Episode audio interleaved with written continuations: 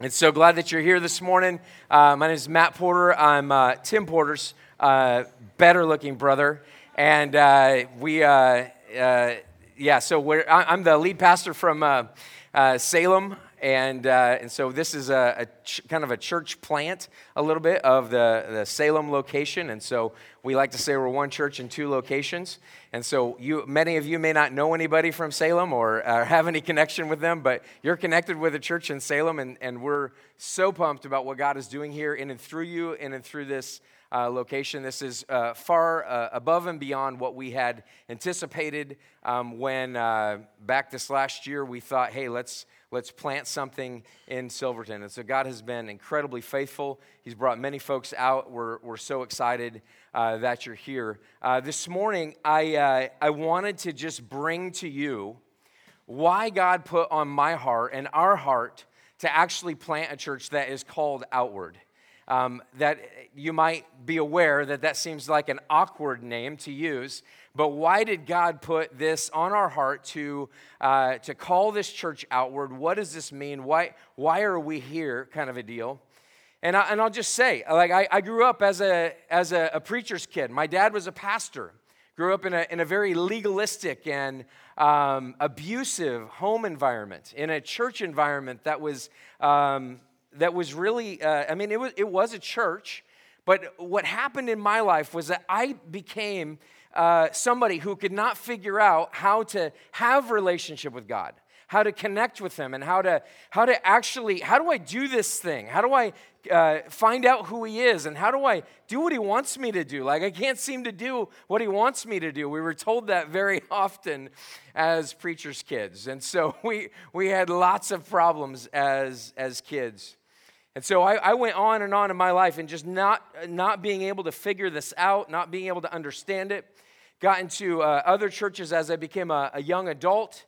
And I'm coming up through these churches and I'm just going, and I, I just remember driving out, out to uh, Ankeny Wildlife Refuge in my truck, and I would just sit there and I would just say, God, what do you want from me? What, do you, what are you calling me to? What is it?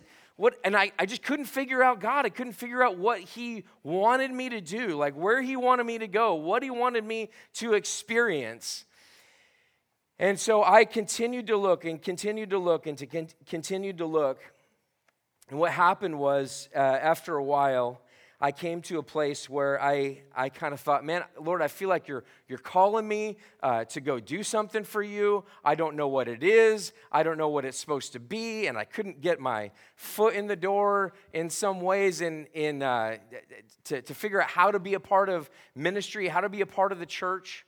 And then one day I read the passage uh, that was just read to you. And it was in the NIV. We normally teach out of the ESV, a different, a different version, but I, I was reading uh, in this Bible, and this is what I read. It was He who, who gave some to be apostles, some to be prophets, some to be evangelists, and some to be pastors and teachers. So it's, it is God who gave these people to be able to, to uh, encourage people towards, uh, to prepare God's people for works of service so that the body of Christ may be built up. I read that and I just go, man, that just like, that just kind of blows my mind a little bit because all of a sudden what I'm realizing is this is that uh, that God's desire for me is to engage with his local church. It's not the job of these few people who are uh, employed by the church to do all this work, but it is the job of these people who are employed by the church and who are gifted in these ways to be able to prepare God's people for works of service. And so all of a sudden, I had this new understanding of this mission that God has me on. Like, I have been put on a mission. You have been put on a mission. We have been put on a mission, and it's God's mission in our world that God has put us on. But one thing that we forget about is we forget about the, the message. We forget about the message first. We think, I need to be on mission. I need to do what's right. I grew up in that legalistic home that was telling me, you better be on mission. You better do what God wants you to do. You better, you better uh, dot your I's and cross your T's. You better be this person. And what I didn't hear a lot about was what drives me towards that. And what I found in the book of Ephesians was this deep an abiding passion for who God is, this deep and abiding passion for what He wants from me. And so I kind of want to walk you through my, my journey a little bit uh, through the book of Ephesians. And uh, I, just, I just remember, so I, I, got uh, hired at a, at a local college ministry, which I shouldn't have been hired for that. I had, I had a series of books that my dad had given to me, and I was sitting in my bedroom one day and I saw one of these books, and it was called The Unsearchable Riches of Christ. It was one book in a series of books on the book of Ephesians. And I began to read that, and it, it, began to awaken me to something that was incredibly passionate as this, this preacher, Martyn Lloyd-Jones, uh, over and over again, just taught on the Word of God. And I just read his sermons, and I'd read, his, uh, read more and more sermons. And what would happen is I would go and I'd read like five of his sermons, and I could squeak out about a, a five minute sermon after that. um, and then I would go on from there. But one of the things that you need to know about the book of Ephesians is this is that this book is this passionate uh, uh message that the Apostle Paul wants to communicate to the church today. He want, wanted to communicate it then, but he also wants to communicate it uh, today, and he wants you to see. He wants you to experience it. The Apostle Paul starts off the book in verse 3 of chapter 1, and he says, Praise be to the God and Father of our Lord Jesus Christ, who has blessed us in the heavenly realms with every spiritual blessing in Christ.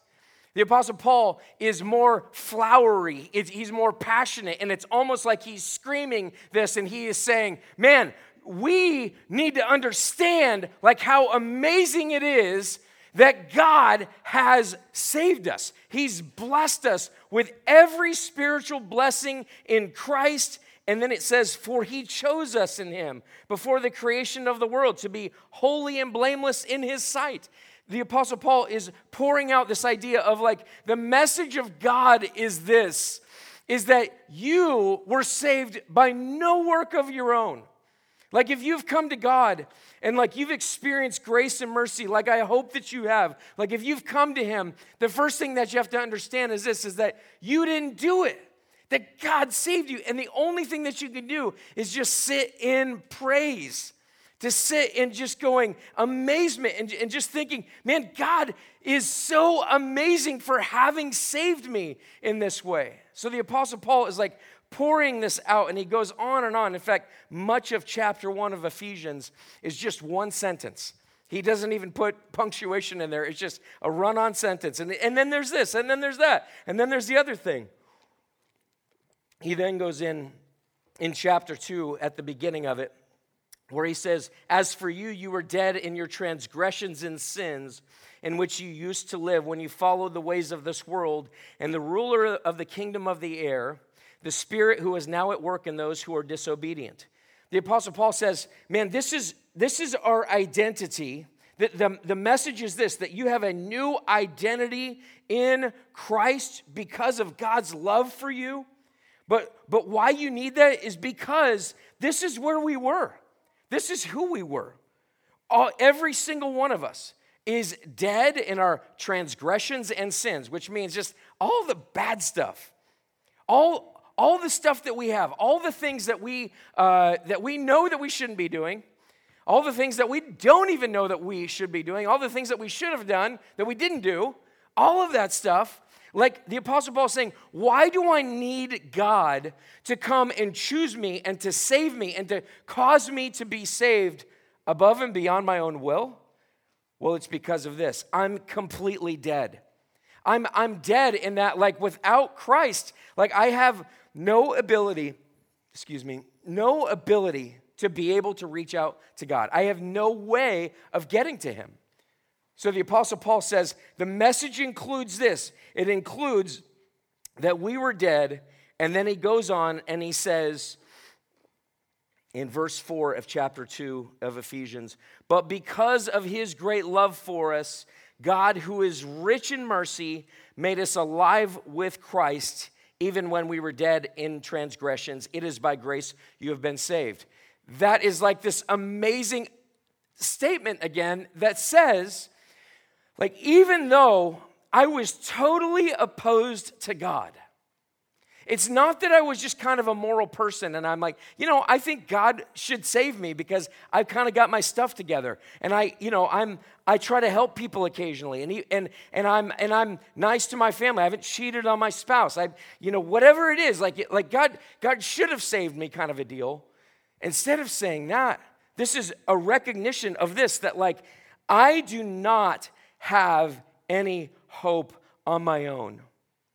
It is only but because of his great love for us, God, who is rich in mercy, because of his incredible mercy, he has caused me to come alive. He has caused, he has awakened me to the reality of who he is. That's why this is such great news. That's why this is, it is so amazing. See, here's the problem is that if you only get the mission of God, you go off track. If you only have the mission of God, we should help people. I should be a nice person. We should, uh, you know, uh, think nice, nice, thoughts about people. We should um, not get wasted. We should you know, go go go down the list. Don't kill people. Whatever whatever your thing is, uh, or what have you. Instead of thinking about it in that way, when when you think about just the mission of God and you put it as a list of do's and don'ts, you're missing the most important piece. You're missing the message of God. The message of God says that because of his great love for us, God, who is rich in mercy, made us alive with Christ. If you skip down to verse 8, which is a very popular verse uh, in, in Christianity, it was when I was a kid, it says, For it is by grace you have been saved through faith and this is not from yourselves. Like if you if in case you were wondering in case you were thinking that somehow like this was something that you brought on that you made happen he wants you to see this that like this is not from you. It is the gift of god.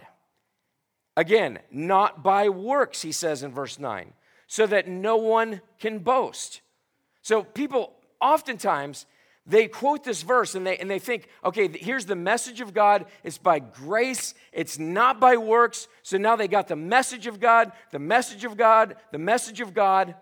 And that's what they want to hear, and that's what, what they want to think, and that's what they want to feel, and that's fantastic. But there's another problem, and that is if you get the message of God without being on the mission of God, then you've actually not heard the message of God. You actually haven't actually experienced the message of God because the message of God sends us on a mission. Look at it here, verse 10. For we are God's workmanship, created in Christ Jesus to do good works which God prepared in advance for us to do.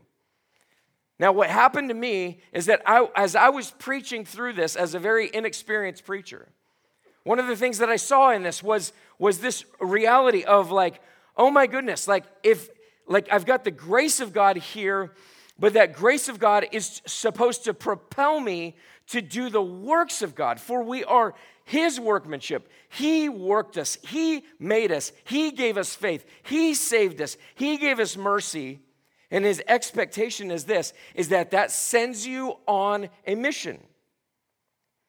It sends you on a mission to do good works. The Apostle Paul goes back into kind of dealing with the theological implications of this in, uh, in, chapter, in chapter 2. And then he says this he's about to finish up this whole treatise on the message of God.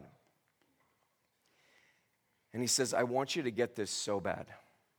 I want you to experience this so bad. He says, in verse 14 of chapter 3, he says, For this reason I kneel before the Father, from whom his whole family in heaven and on earth derives its name.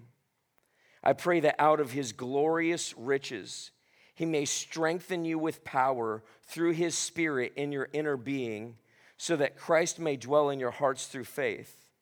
And I pray that you, being rooted and established in love, may have power together with all the saints to grasp how wide and long and high and deep is the love of Christ, and to know this love that surpasses knowledge, that you may be filled to the measure of all the fullness of God. Now, if you look at what he's saying, the Apostle Paul, he, he often in this book, he'll, he'll say a few things and then he'll break into prayer.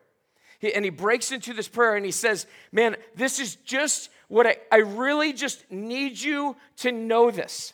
I need you to experience this. I need you to feel this.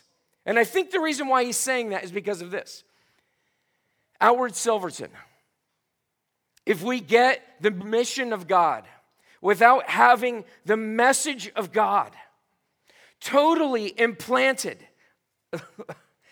totally injected, totally branded onto, totally uh, a part of you, if you if you don't get the message of God and you don't experience that on this level, look at what Paul says. If you don't, you're going to miss it. He says, "I'm praying that He is going to strengthen you. He's going to give you power through the Spirit so that what happens is this is that Christ comes into your life, that Christ may dwell in your hearts through faith. So that, so that, here's the thing, so that your Christianity isn't just something that you are. It's not something that you just like say, yeah, I'm a Christian. It's like it's a part of you. It's in you. It's on you. It's around you. It's in the it's in it's in your finances. It's in your intimacy. It's in your friendships. It's in everything. It's in your politics. It's so that it would be so a part of you that you would be rooted and established in love.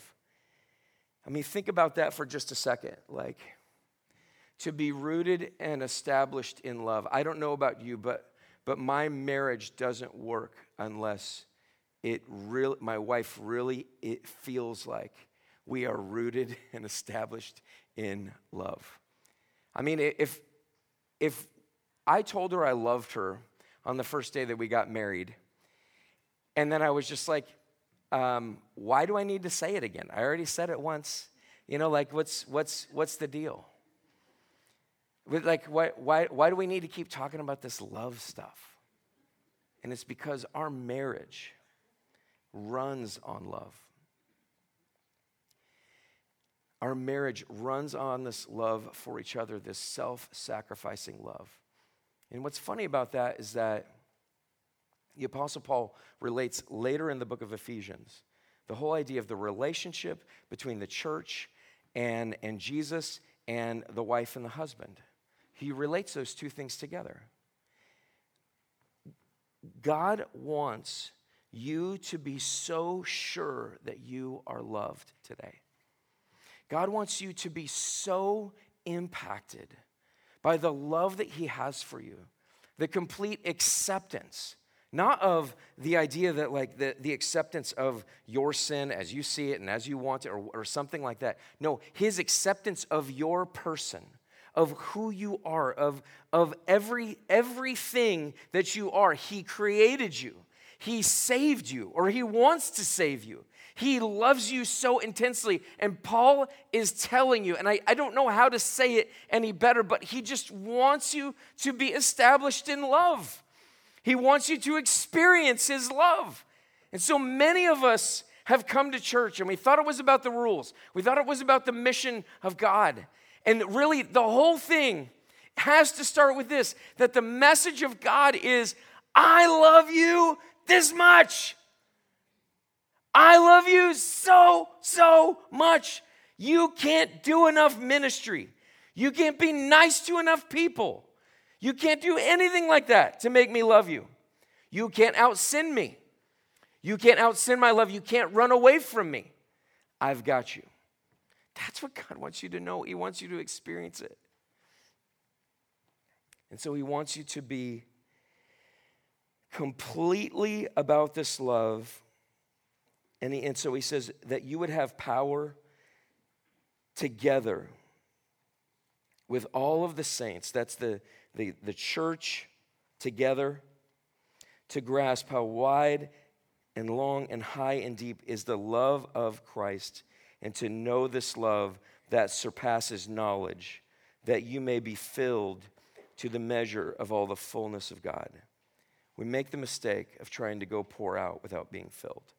We make the mistake of trying to go be something that we have not been filled up to, uh, to do. And so, Paul, this is what Paul is saying. I want you to experience him on this level at, in such a way that it impassions you. It impassions you for something else.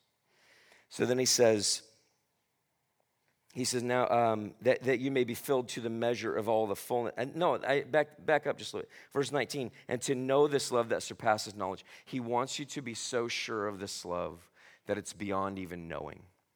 You don't even, you don't, you don't even have the words to describe it.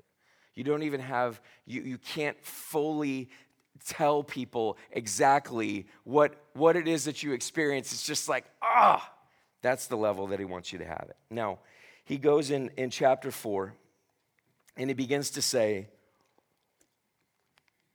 once you get the message of God, now you have an opportunity to be put onto the mission of God.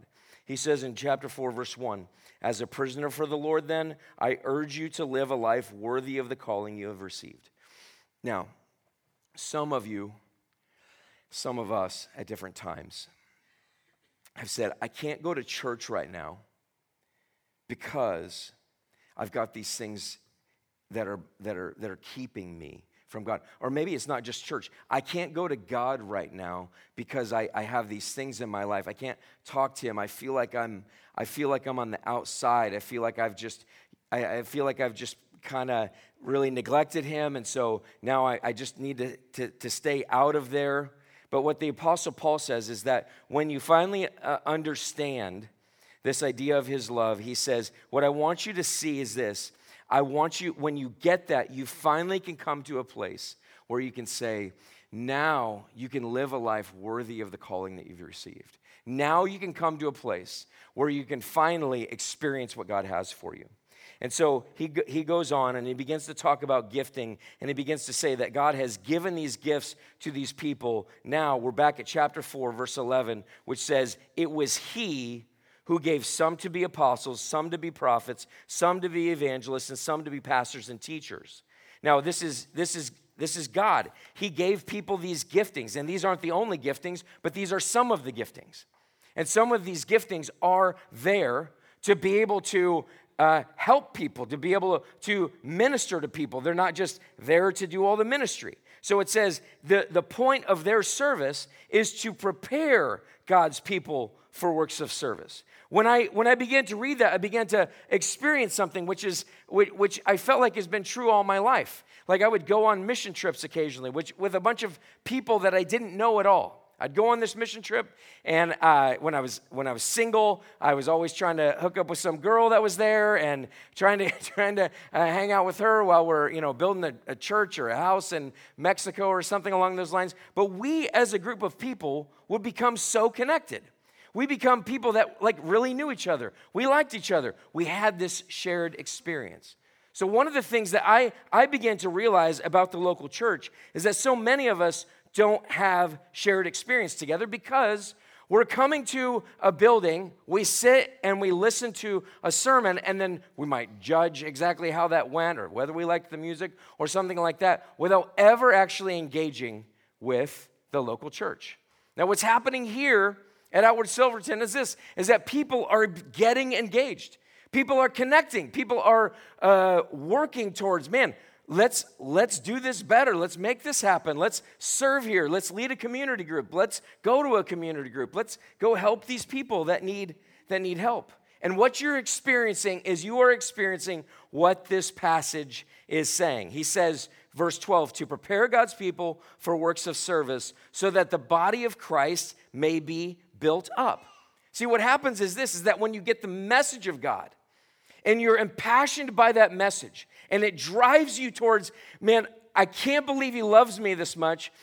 And you come to this place where he's like, man, I just, I just want to serve him. I want to be a part of that. And then you get trained, you get equipped to do the work of ministry. What happens is that the body of Christ gets built up. This church begins to grow. We become people uh, of God. We become people who are deeply connected to one another. He says, until we all reach unity in the faith and in the knowledge of the Son of God. There's a deeper unity that comes. When we are about what God is doing here, when we get the message, when we have this message and we have it firmly in our grasp, and we, and we go and we are on mission, we've been trained to be on mission. What happens as a result is that we become people who are unified in the faith. There's a unity that comes from being together and on mission. I was just talking about this idea with some people, and that is that this, this idea that like war brings us together, it gives us a common enemy. But when we don't have a war that we're fighting, we fight each other. I mean, I, I kind of feel like that's, that's a little bit of what's happening in America today. Like we have no like common enemy like Hitler or you know somebody else. Uh, but so now we're just fighting each other. We're just we're just fighting each other. The Apostle Paul is saying that when we understand who the enemy is, who our master is, that there's this unity of faith that comes, that this knowledge of God, knowledge of Jesus, knowledge of the Son of God begins to grow in us. And there's a maturity that happens as a result. And that maturity is attaining to, it's, it, it's, it's going after the whole measure of the fullness of Christ. Now, what does that even mean? It means that we don't mature as people until we're engaged with the idea of I serve alongside of this local church because of what God has done for me, what, he, what He's doing for me, what, what He's been to me. Like this, that, that's, that's what's taking place there. We grow in this maturity to this level of like, I am attaining to, I'm going after the maturity that is in Christ. That's what it's communicating. And so he says in verse 14, then we will no longer be infants, tossed back and forth by the waves and blown here and there by every wind of teaching and by the cunning and craftiness of men in their de- deceitful scheming. He's, he gives this picture of people who are tossed back and forth. In fact, it's, it's a picture of, of a child who's on the beach and goes out into the waves, and, and the child is, is kind of walking around. Maybe you've seen this before, and a wave comes and just knocks this kid down, and then the kid gets up and the, it knocks him, knocks him down. Now, uh, listen for just a second. Like, what's, what's happening in our world? There, there are waves that are coming. There's waves of, of, of COVID that come. There's, there's waves of life. There's waves of, of, uh, of suffering. There's waves of uh, all kinds of things. Sometimes there's waves of prosperity. The Apostle Paul is saying, what happens as a result of knowing the message of God and then being on the mission of God with the people of God, that what, what takes place is that you become embedded in this ministry. You become embedded in these people, and there's this maturity that takes place, and that maturity leads you to a place of stability. It gives you ballast in your boat, it holds you steady in the midst of life's circumstances. What is everyone freaking out about right now? What, what are people freaking out about? I'm afraid to die because it's a reality. It's a reality. Like you could die during this pandemic. What are people freaking out about? Like uh, politics. What are people freaking out about? Like, I don't know, like name it. Like people are freaking out about it. I'm freaking out about gas prices because we drive a suburban right now. Like, like, like that's that's that's where I'm at. But listen, what do you have that our world doesn't have? What do you possess? And that's, that's really what I, what I want to bring to you is that living outwardly, living outside of ourselves, living outside of like, like this is not all about me. It's about what he's done for me, and it sent me on a, on, on a mission. And what is that mission? It is to bravely display the security it's to bravely display this, this idea of, of like, I'm gonna be okay. The world's not falling apart, it's not outside of God's control. It's not, it's not going to hell in a handbasket. It's not doing anything. Like the world is going to be okay. And Paul says, man, when you're when you've understood the, the message of God so much that it's, it's like imprinted on your heart, and He sends you on His mission, and you're with the people of God on that mission, something happens where you become integrated, you become mature, you become people who are not tossed back and forth by whatever it is the low price of, of something that you're selling. Now you're going to lose all kinds of money. The uh, high price of the things that you need to purchase. The difficulties that happen in our families. The, um, the, the chaos that's happening in our world. You get to be somebody who is not tossed back and forth by the waves of life. Because guess what? This is not the end of that. It's not going to get better. It's not. And I, and I wish I could bring you a message of hope about this world, but our hope doesn't come from this world. Our hope comes from our God. And then he says, and blown here and there by every wind of teaching. See, there's, there's the, the waves that come in our life. There's the stuff that happens to us. The, there's the stuff that we're experiencing. There's, there's the stuff that, that's, that's happening here and now. But then there's also like a teaching that comes as a result of that. Like, whose teaching are you going to listen to? Who's, which, which conspiracy theory are you going to believe? Which uh, news channel are you going to watch? Which um, you know, which, I don't know, which, which TV preacher, which regular preacher, which, like, like there are, there is, it's not just the waves in life, but the waves in life bring waves of teaching. And the, and, and the question is, is like, how am I going to define what this wave of life is like? What am I, how am I going to define my life as a result of what's happening in this world?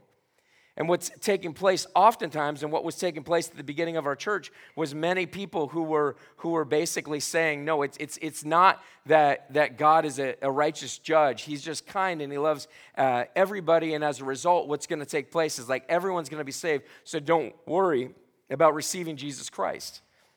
There were people who, who were coming in with all kinds of teaching, and it happens in Christian bookstores today. Like you could walk through a Christian bookstore and you would think that you should be able to pick up any book on those shelves, but like they, there are innumerable books on those bookshelves that are just off. They're just not biblical. It's just not right. There's innumerable people today who claim to be Christians who are giving you advice on how to deal with like the waves of life and how to experience that. And they're just off. It's not biblical. The apostle Paul says the safety that you have is in the context of the church.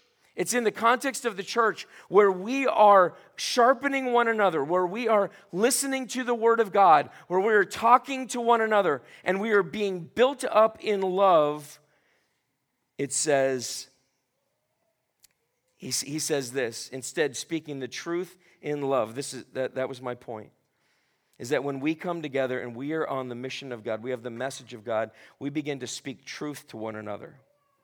He says that's when we will, in all things, grow up into Him who is the head, that is Christ. When we're together with one another and we are speaking the word of God to one another and we're, we're, we're uh, taking our lives and we're saying, Lord, what do you have for us here? What, what do you want from us here? When we do that, what happens is this is that we're going to grow up into him who is the head, that is Christ. And then he says, from him the whole body joined and held together by every supporting ligament grows and builds itself up in love as each part does its work. Now here's what I wanted you to hear this morning is that yes, this idea of the message of God driving the mission of God that gives us the people of God. But it's, but it's this like we can come to church and we can just sit and we can just experience. Now, I just want to tell you this you guys are engaged. So, good on you. Like, you're doing it, like, you're, you're a part of this. This message wasn't happening as a result of, man, no one's getting involved. No, lots of energy out here. But here's the thing the reason why this is awesome is because it agrees with Scripture, because you are living outwardly. Because this church cannot exist for itself, it can't exist for us. So as we go into this season where uh, we're going to be looking for a new, a new uh, place to meet, I want you to think about this that God uses this movement, God uses this, this time, God uses this, um, like outward church was meeting here and now it's and now it's meeting there. God uses that to attract people to himself. To live outward during this season is to say all right god what do you have for us? What do you, where are you leading us today? And what's going to happen? And who can we invite into this community of faith where we can share the message of God with them, the love of God that can be imprinted on their life and on their heart and cause them to be passionate and to join this community and to be on mission for Him? And so we have an opportunity as, as we move forward here. And I, I don't think there's some great problem with this here. I don't think there's complaints. I don't think there's anything like that. I, I just want to say this that we are called outward church because God has called us to live outside of ourselves with his message of love that overwhelms any amount of sin, that overwhelms any amount of our resistance. And we live passionately for him because of that. Okay? Can we, we, we do communion here, don't we? Can I invite the, the ushers forward here as we go to the, the Lord's table?